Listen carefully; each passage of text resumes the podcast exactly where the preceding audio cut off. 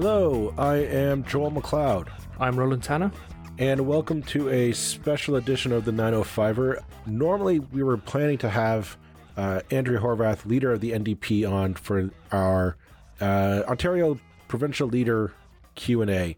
Unfortunately, uh, as we explained earlier, her schedule didn't line up, uh, and so she was not able to make it, unfortunately. So instead, I'm going to pretend to be Andrea Horwath. And Roland's going to answer me a question. No, I'm just kidding. I kid. I kid. I kid. We wouldn't. We wouldn't dare be that bold. No. Instead, what we're going to do is we're going to take a look at the NDP platform because they are one of the few parties to actually have released it in its entirety. And we we we went through it, and Roland and I kind of picked out our top three favorite things and our top three least favorite things of the platform. We're going to take a look at them and explain why they matter to us here in the 905. And then at the end, we're just going to give our general overall impression of this platform. If you like it, say, let us know. If you don't like it, let us know. And I think you know to be and fair to the other much. parties. I mean, to be fair to, to the parties, their leaders came on, so they they've had a fair kick of the can, so to speak. But we'll also look at their platforms as well when they come out. Uh, it just so happens that the NDP have been first out of the gate, and I think we'll look at the the PC's platform as well when, whenever they um, whenever it's issued. So uh, we'll try and if if they issue it this year, we'll try and uh, treat everybody equal, uh, fairly even handedly, and and pick out some good. I mean, because I'm sure there will be good things in every platform, and there will be things that are less good. So uh, hopefully that way we can share some of our our takes on this stuff, and um, our listeners can make their own judgments. So, Roland, what's let's start off with the good. Let's start with the good news first. Yeah. What was the number one thing that we found that we said, "Hey, that looks like a good thing to have"? I think we both um, independently uh, picked out the mental health commitment as as as the number one thing that, that really grabbed our attention. Um, so the uh, the platform, and this was announced a couple of weeks ago now, um, but they, they've made a commitment to uh, basically uh, make mental health fully part of OHIP um, and to, to include mental health care, uh, visits to therapists, um, psychiatrists. I mean, psychiatrists are already covered, but, but that's more of a kind of traditional medical uh, aspect of things but therapy and mental care probably within OHIP, uh, so that's funded. So we're, we're, no longer in this sort of situation of you know, if you want to see a therapist, you can you can you have to uh, find three hundred dollars for a, for an hour meeting or something like that. Um, and I think that's fantastic. I think it's it, it's something that um, the Ontario Liberals, if they were smart, would would just adopt as well. I think it's uh, there's been a lot of people calling for it. I know I've been calling for it for uh, quite a few years, uh, and I think the public appetite is there for it um, as as mental health has become so much well, central think, to think, what our the kind of conversation that we have these days about healthcare. Yeah, well, I definitely think in light of the pandemic coming out, people have really tuned in inwards into themselves and realized you know they they need they need help, uh, and that's not meant in a, in a derogatory or bad way. There's just you know people realize they they have been dealing with personal issues for some times and they need they need professional advice and I, you know we've we hear all of the, the you know Bell Let's Talk Day and all that, and I think the stigma is starting to tear down. The problem is people say, "Yeah, I want to talk about my my issues." They just don't know how to plug themselves into that that network. Uh, so this is a good thing. I, I would definitely I applaud the NDP for bringing this in. I think it's gonna it's one of those it will be one of those transformative uh, uh, policies that if uh, if they were elected to government, if they brought that in, that would definitely be a, one of those a, a, real, a true legacy policy uh, for that future generations will look back and say, yeah, that's. And it gets me, and maybe this is just my my privilege speaking, but it gets me more excited in some ways that, that than than things like pharmacare. And obviously, I don't have children, so so childcare doesn't excite me so much.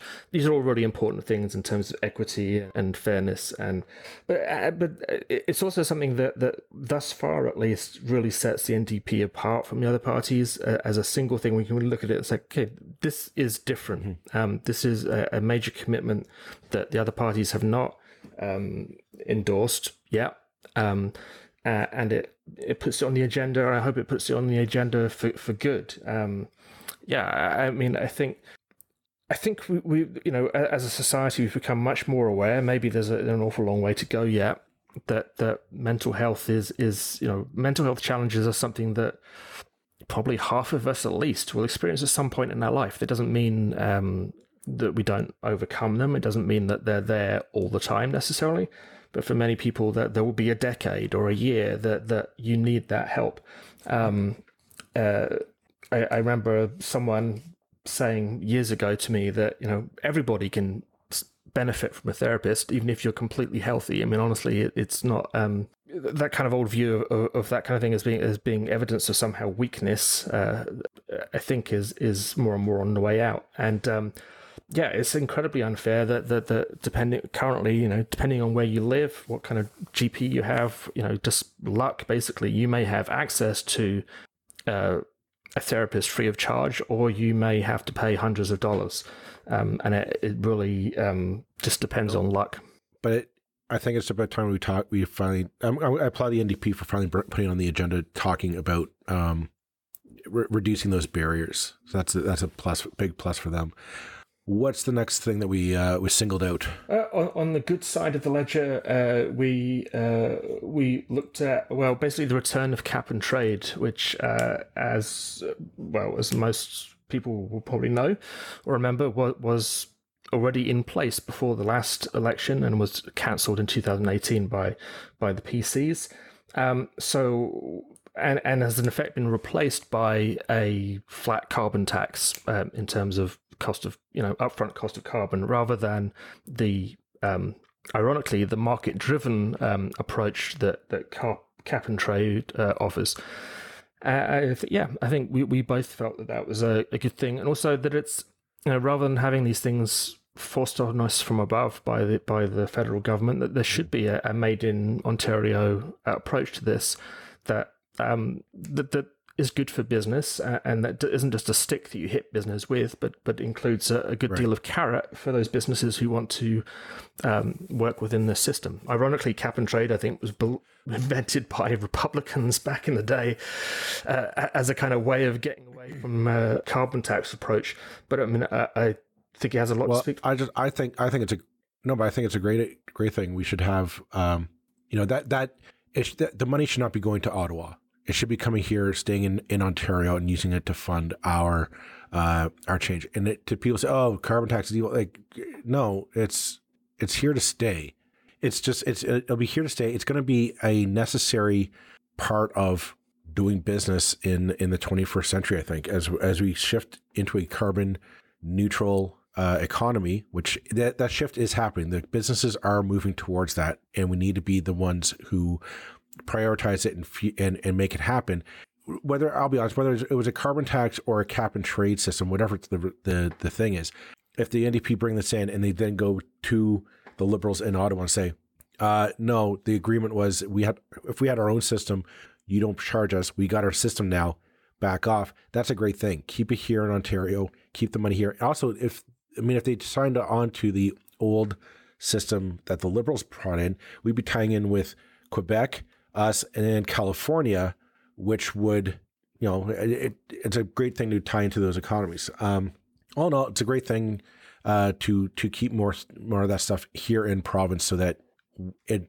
I think it ultimately release or eases the tax burden on uh, on the average Joe, uh, especially when it comes to the cost of climate change.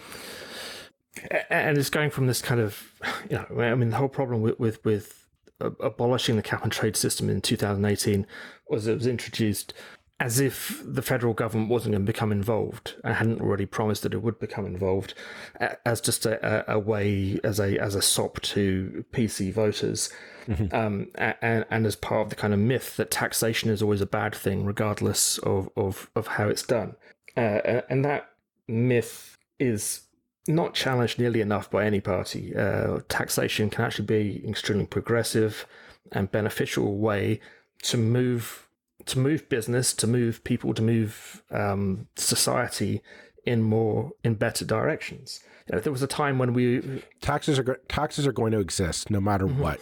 So don't don't fall into this argument by conservatives saying, "Oh, we need you know lower keep lowering taxes," because when they talk about lowering taxes, it's not for you and I.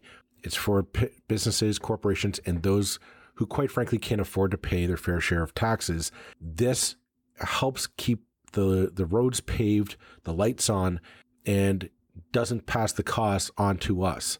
Um, and the biggest the biggest misunderstanding about taxation, I mean, this is getting into a bit of a side issue, really, but the biggest misunderstanding about all taxation is that somehow a, a, a dollar paid in tax is a dollar lost to the country, to the economy, to everything, lost to me personally, lost to everybody, and it's so not true. I mean, if if if I spend a dollar on buying something that's manufactured in China, that's a dollar lost. That's a dollar that used to be in Canada that's now in China if I spend a dollar that goes to the Ontario government or the federal government, and the federal government spends that on building a road or building a school, well, that's a dollar that's stayed in the province that's now doing something useful, that's gone into the wages of a teacher or a road builder who goes out and buys a TV that's made in China. But, you know, but the point is, you know, taxation dollars are churned. They, they go over and over and they go back, you know, the the guy earns the money from building a road and then he pays his tax and that goes back to the government that builds another school. It, it's, it's like a,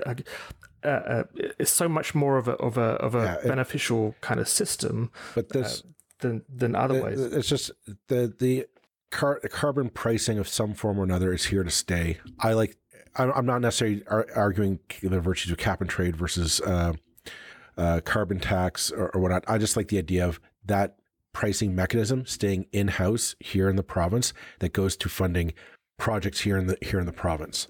Um, that's that's that's my uh, my sales pitch for the NDP on on this one. Yep.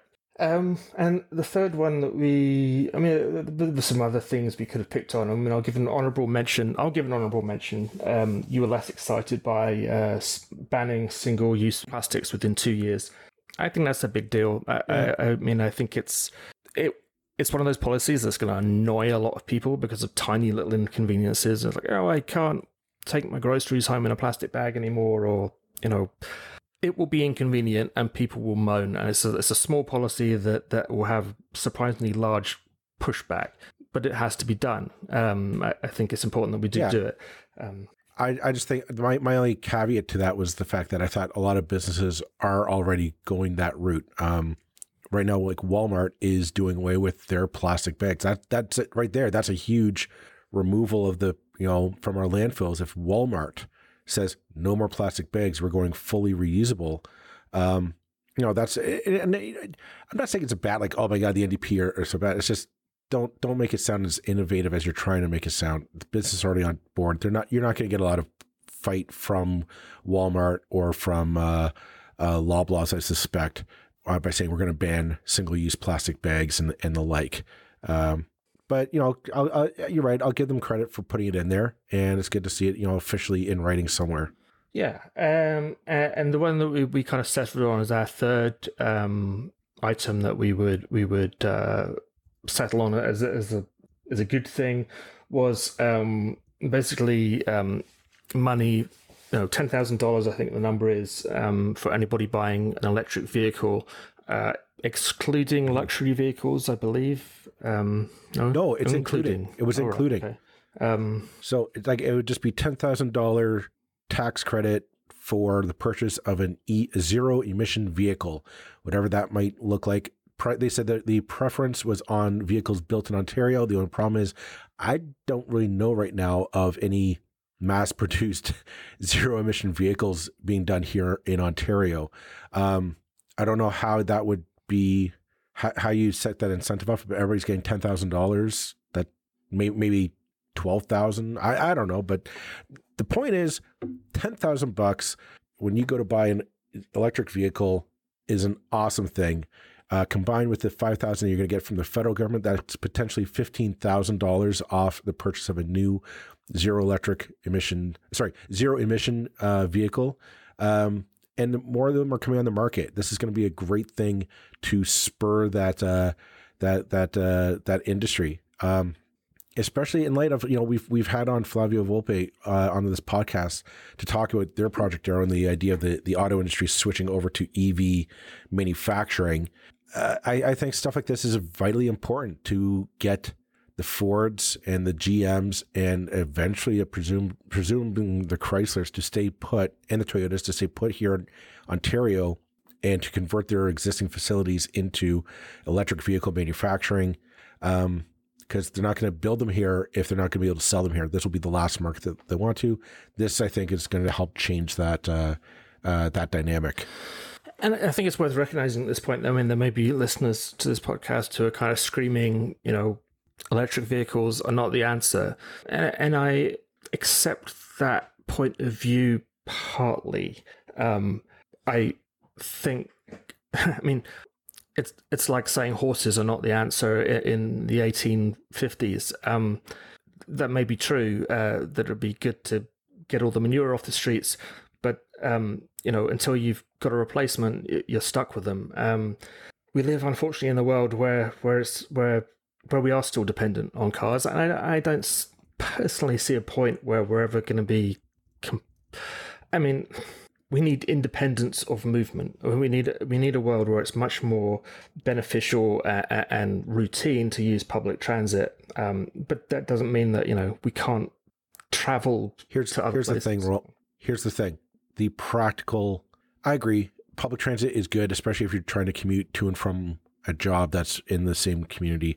But the practical purpose is, uh, I have a family uh, that we grocery shop for, and I need a vehicle to carry the large amounts of groceries that we for my family to eat. There's also this thing of I like to go on vacations, and I like to take my family with me. I need a vehicle to do that. There, there's, I, I mean, I here's the thing: we're just we are a car centric. Uh, I don't, I'm not gonna say car centric, but I am gonna say like the car is a big part of our life.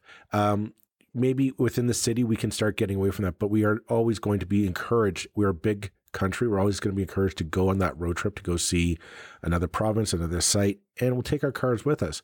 Um, we did like our, our, our country is built for driving through. That's it. That's the reality. Uh, driving around your neighborhood, that's a different argument. Well, But we are going to need the infrastructure. and much as you might want to create um, the ideal world tomorrow, the ideal world comes about by increments. Uh, where I get most frustrated is where even the increments don't happen. Uh, the increment we need to do right now is is is getting rid of the internal combustion engine, uh, and if that means replacing it with an electric one, well, that's a step in the right direction. You know, uh, and, and all those other things, uh, so that we're less. You know, we've designed, yeah, Canada, like the whole of North America, is designed for cars, and that was a huge mistake that we've made, and, and we're and it's going to take decades for us to to reverse engineer that situation. I, I, But that, that's not I- a matter. I disagree that was a I'm not- mistake. I'm not, saying that I, it, we can be hugely more energy efficient uh, within a, a framework of of the kind of world we live in, and that's going to take. Uh, uh, a long time to. Well, it's going to take time to come about. I mean, we talk about climate emergency and those things. Obviously, there's there's need to to get moving and, and not to be hanging about. And we're still having arguments about whether there's even climate change happening, and it's you know very depressing. At the same time, we, we've got to do the things look- first, which are which are the easiest and, and quickest to achieve. And I think getting rid of the internal combustion engine is sort of step one. hey, I, I'm just looking forward to the idea of going out and buying a new EV car and possibly getting fifteen thousand dollars off off the uh, the sticker price. So yeah, that's the that's that. Why don't we take a break there for our sponsor, and we will be back with uh, basically the the the three things we did not like right after this. And welcome back to part two of our look at the NDP platform. And in, in part one, we, we emphasized the positive and uh, looked at some things that we thought were, were you know, praiseworthy in the platform. Uh, and in part two, we're going to do the opposite and take a some, look at some things that we thought uh, could be improved or were, were not impressive. Um, and uh, you know, this is just our opinions, obviously, and uh, uh, you, your your mileage may vary. But uh, Joel, what what what's your what was first on our list of um, things we weren't so keen on? their their housing policy. Um, you know, you and I are. You know, we might we may have talked about housing and development at some point or another on this podcast. Hint, hint. Uh, take a deep dive, people. You'll see that it's common. So this is something that we're we're very much eager to look at and dissect on every party's uh, platform and what they say or don't say on it. And quite frankly, the NDP kind of comes up short in terms of ambition. We read we read through it, and it's you know we're we're there. We're not. I'm not seeing a lot of really ambitious plans. It, it, you know, crack down on speculation. That's good. uh, I, I suppose. But the one thing, um, you know, there's not, there's not really a talk of building a, enough uh, social housing. You know, a, a big sustainable uh, social housing push. Um, the one thing I thought was very dangerous uh, was the pay with the last tenant paid commitment, uh, the idea that to make rent affordable. And what they say here is an NDP government will bring back real rent control for all apartments, eliminating the financial incentive for landlords to squeeze out tenants to raise the rent.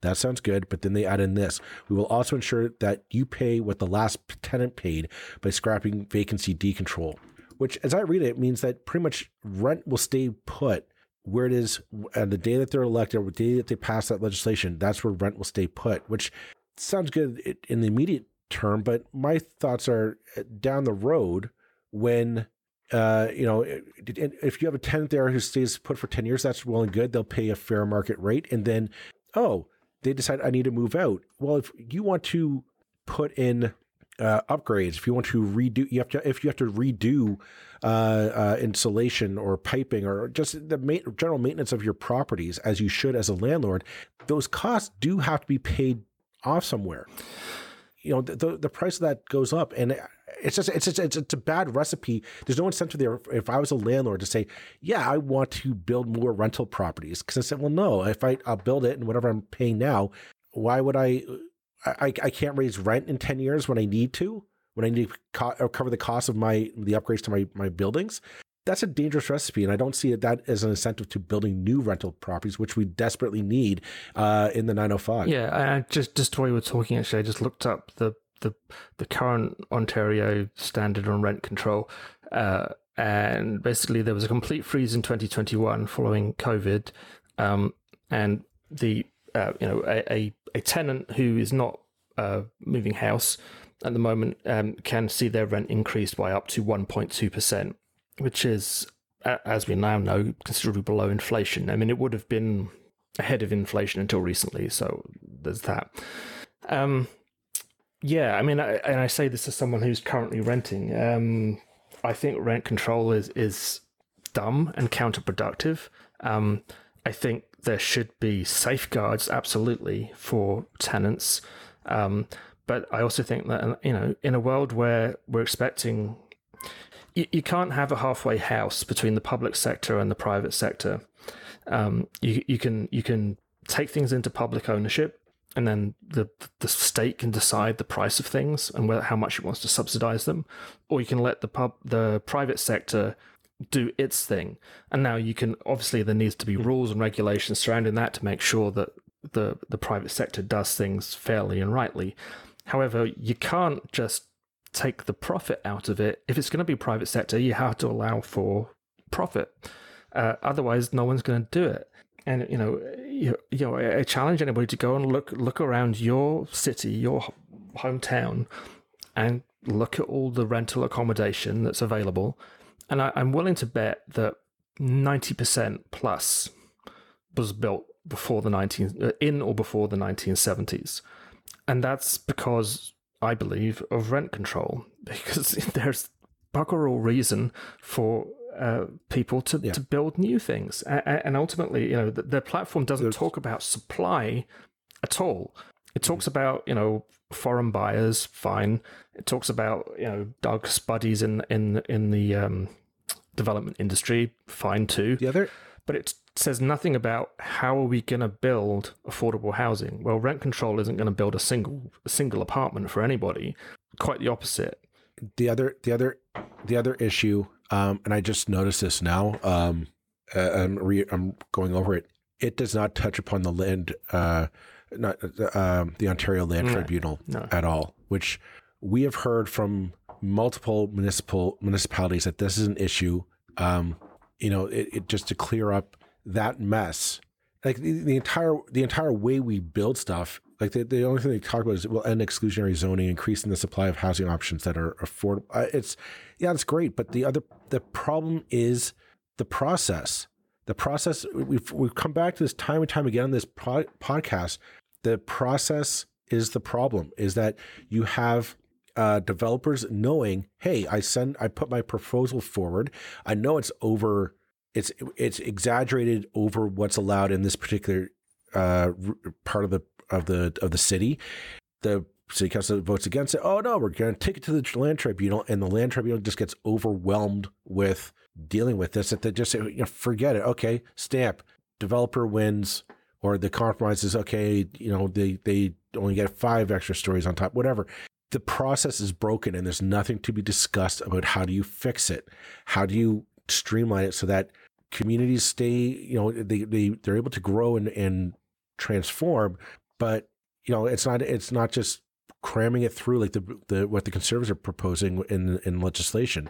I, I, all in all, I'm been, I'm, I'm looking at this and for a, a supposedly socialist, uh, government, this, uh, the NDP, the proposed NDP platform is very underwhelming when it comes to, uh, a, a housing, the housing issue, uh, in this humble opinion. Well, yeah, and if you, if you want to look at what other social, you know, what genuinely socialist governments have done around the world, some of them done amazing things, uh, and they did it by public money being invested uh, by the million and the billion into building those homes, into building high quality homes for working class people, and that's fine if that's the route you want to take. Awesome, you can do it. It's been a success around the world.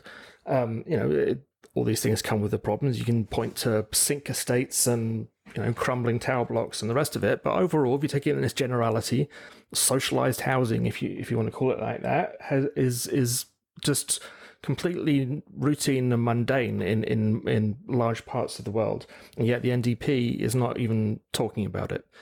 and, you know, the focus on foreign buyers is frankly a side issue. I mean, yeah, sure, fix it. That's not why there's a shortage of homes.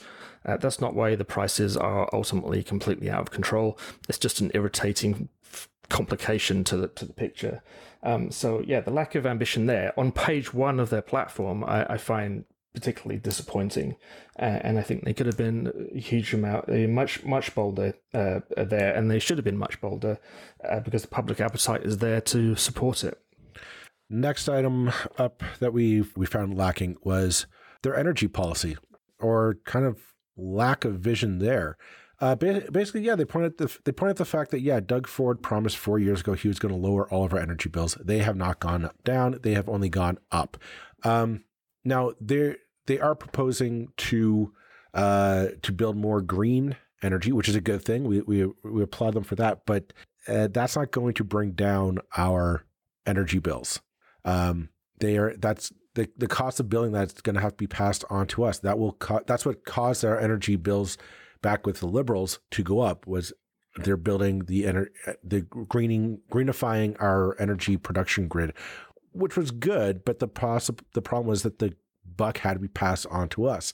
That's essentially what the NDP is doing right now, and it's I thought I think it's a little dishonest for them to come in and say, "Oh, we're going to bring down energy prices." Like, no, this is going to drive our ener- the energy prices up.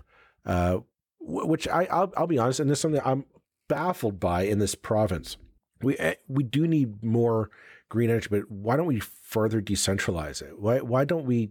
Why wouldn't it make more sense for them to pass legislation that force building uh, cities and municipalities to change their building codes so that they would have to include on top of roofs solar panel, uh, home battery uh, included in the any new builds, as well as uh, wind turbine technology to install on on roofs. On all new builds, builds going forward, it would just be included in the cost of your house, but that would help alleviate the energy market and the energy and, and you know the, the need for energy in this province. Think about like all those houses turn into mini uh, electricity factories, if you will, and we're right in the cusp of oh we need to we need a massive push for new builds. Well, imagine if you you said all those new bills have to include on it green energy production technology. Like, doesn't that kind of help solve a big gap in the in the network right there?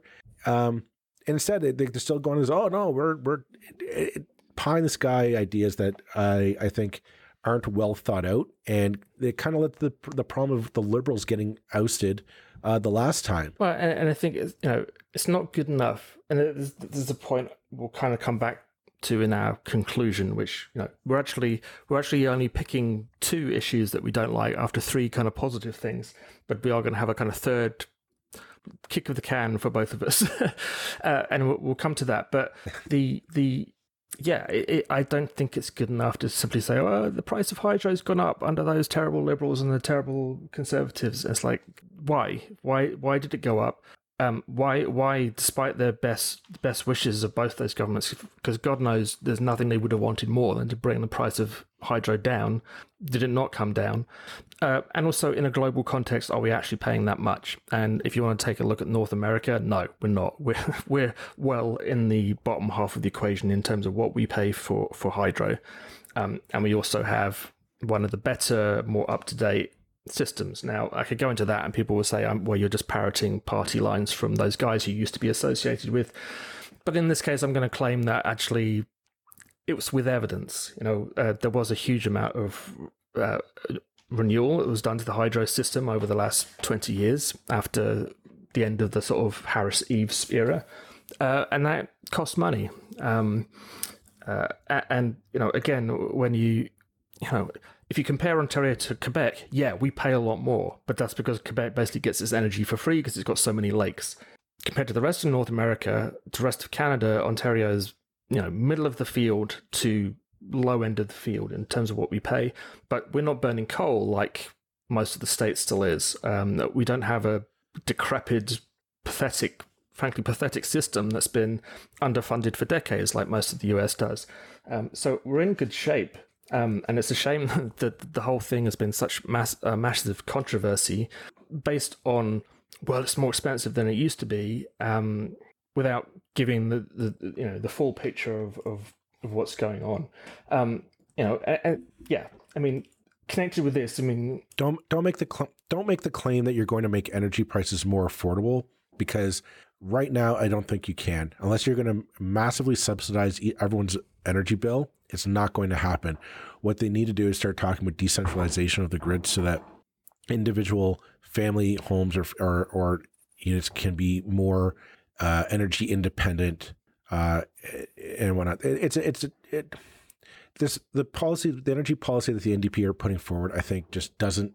It looks like a copy and paste from four years ago, and nobody really looked into it. Is my is what I get out of yeah, and they, they did talk about you know a return to the uh, you know the feed-in tar- uh, a feed-in tariff system, which was which the Liberals introduced as the microfit system, where you know you, you can get paid. Uh, this is something that's that's that's. I was actually, funnily enough, speaking to someone from California over the weekend who this is his the industry he works in. It's very widespread there. So you know you you you invest in the equipment and then you you, you you benefit over the long term in, in, in cheaper hydro. They mentioned that in passing, but it, it it's it's sort of too little, too late to an extent. It's like you know if and the thing that gets me is, is kind of the, the dishonesty there. I mean, it's like the you know again they they bang on endlessly about insurance, and it's like, do you not think that you know however much you loathe the Liberals or however much you loathe the PCs, do you not think if they could have found any way to make insurance cheaper, they would have done? Because it's such a, a you know a perennial hot button issue at election time. Yeah. They failed. They tried. They failed. Uh, and the reason is again that you're you're messing about with with a private sector that that you know again nationalize it and be damned if you want, or not provincialize it if there was such a word. Take it into public ownership and set the price yourself if you want, but you're not suggesting that. You're suggesting that you just tell the private sector what prices it can charge, and that I just don't believe works. Um, I mean, if you if you want to talk about cheaper cheaper insurance, you can talk about the fact that you know in Ontario, basically, I have to insure my car for every driver in Canada uh, to drive um, with my permission. Anybody can drive my car. In other parts of the world, you don't do that. You you insure the driver who's going to drive it, and you don't dr- insure the rest of your family. You don't insure every Tom, Dick, and Harry, and you don't necessarily insure it fully comprehensively, so that if you crash it, you get a new car. You can. There are all sorts of other options. So right. you know the market is very constrained you know here. Um, and we're not even looking at ways in which we can make prices lower for people who want to say, you know what, I don't want to insure every citizen of Canada to drive my car. I'd quite like to just insure me. Thanks very much. How about we take a look at what, what are our final thoughts on the on the plan? We thought we'd let's, both let's sum up of, yours. Um, round up our overall impressions. And, and you know, this, the, I felt there was some really good stuff in here. I want to come back to mental health because I think I think that's what should have been page one of this platform. um, in terms of like real fundamental change that would that would make an impact on most people in this province in one way or another. Um, you know, either directly or through their family or whoever. Like we would all be impacted by by mental health becoming part of OHIP. Yeah, that's a page one uh, uh, policy right there, and it's a good one. Um, but um, you know, I think we both felt more kind of disappointed in, in some of the other things. And, and the, th- the thing that I'm going to sort of pick as my, I know you have something else, but I think I'm going to pick as my parting shot or whatever you want to call it. I think I think that's a Canadaland phrase, isn't it? Didn't they do that? Um, but my parting shot on this would be that I was annoyed by the dishonesty in the wording too often in this platform. That it's politics as usual, um, because you, you get phrases like well, the PCs and the Liberals have done this, and the you know the Liberals did. But the one that really, really, ground my gears, so to speak, it's like the Liberals did nothing for transit in twenty years. It's like seriously, you're going to sit there and say with a straight face that the Liberals did nothing for transit in twenty years? They transformed transit in this bloody province, particularly with the Go system. And, you know, and to be fair to the PCs, they've continued that. Uh, there's been huge investment into transit um, particularly rail transit. And yeah, things can be better, no doubt. But I mean, there, there's there's uh, light rail coming to cities across Ontario. Uh, there, there's you know 15 minute service. There's electrification coming.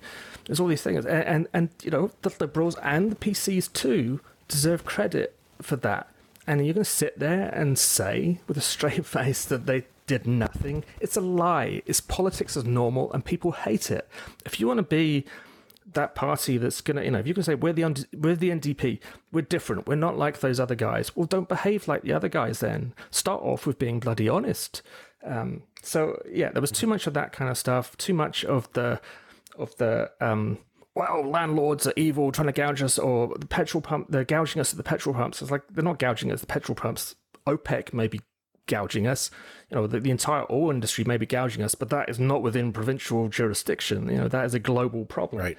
And they know, you know, Andrea Horwath knows that. The people in NDP head office know that, and they're not being honest about it. And that's what annoyed me the most. It's like, let's be honest, and then I will take everything else with a lot more uh, positive attitude.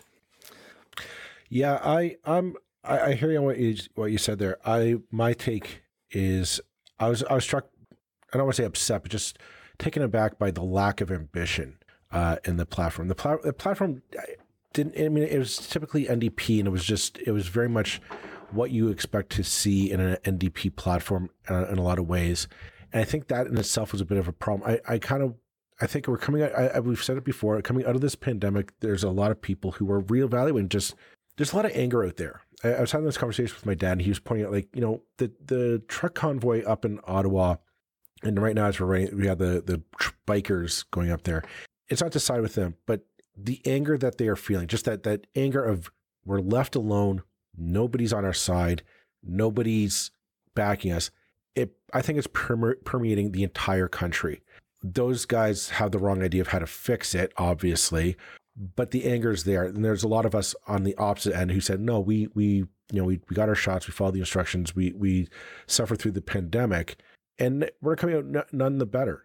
There's no, we don't, we get the feeling that there's nobody on our side. There's nobody who sits there and say, that's enough. We we need the system's not working for us. Work doesn't work. The, you know the healthcare system's crumbling. And rather than come out and just look at this, and say, yeah, we need a real, uh, we need a, a new deal, a new something that's really just going to go to bat for people and take on some of the vested interests in this province. I was a little surprised with the NDP that they didn't really go after it, hit swinging for the fences on this one.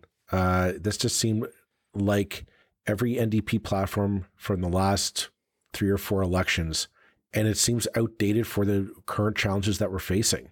Uh, and I, I, was very, very disappointed in that just that lack of ambition. That the, I, I kind of like they don't really talk. If you read the whole thing, they don't really talk about the pandemic.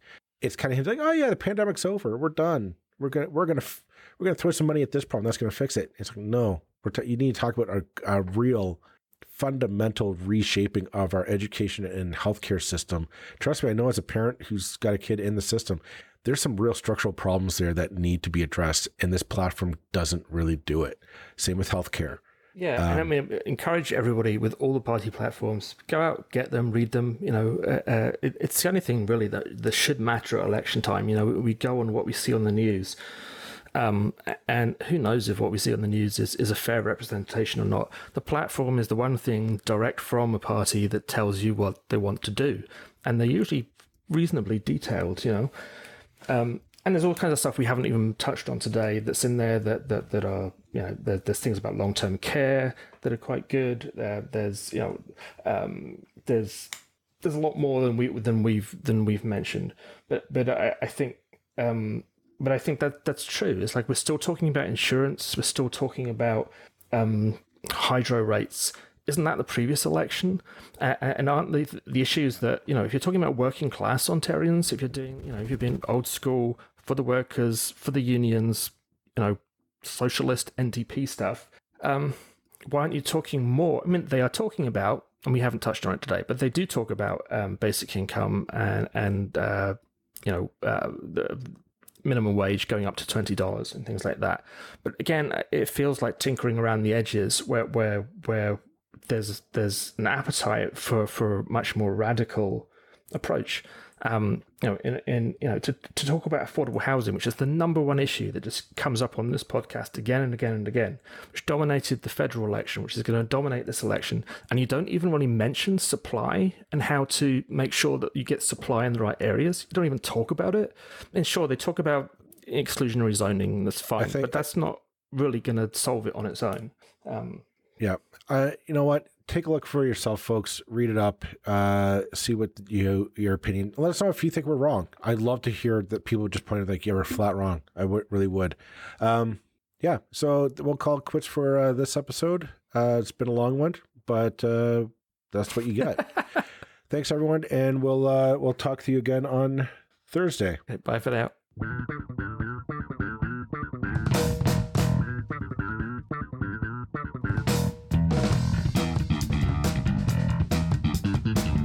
That's it for this episode of the 905er. Thank you for listening. As always, you can send us your feedback, thoughts, and concerns or ideas for future episodes to our email, info at 905er.ca. We love to hear from you. You can help us keep the 905er going by financially supporting us through Patreon as well as PayPal. Visit us at 905er.ca and click on the support tab. As well, links are in the show notes for your convenience.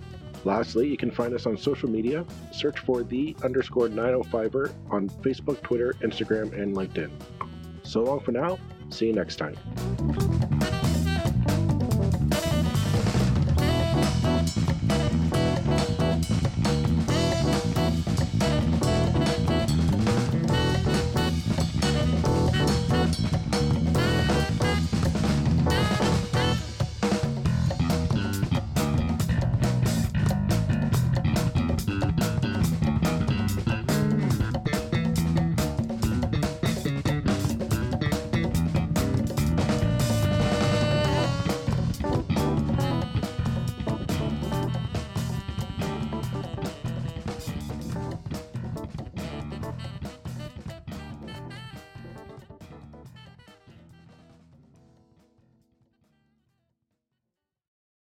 I'm your eager beaver. And I'm Mr. Grizzly. If you love politics or hate politics, then have we, the perfect, perfect podcast for you. The True North Eager Beaver. Incisive political commentary. We keep you up to date and give you the political and media literacy you seek to help you cut through the bovine fecal matter. Facts first. Sound analysis. Sometimes I growl. Sometimes I sass. We impart civics and build community. And we share some laughs along the way. Being informed and engaged has never been more fabulous or sexy. Catch, us, on, on the Dean, Dean Blundell, Blundell Network. Network or on our YouTube channel or wherever you get your podcasts. Because, because democracy, democracy, is something, something you do.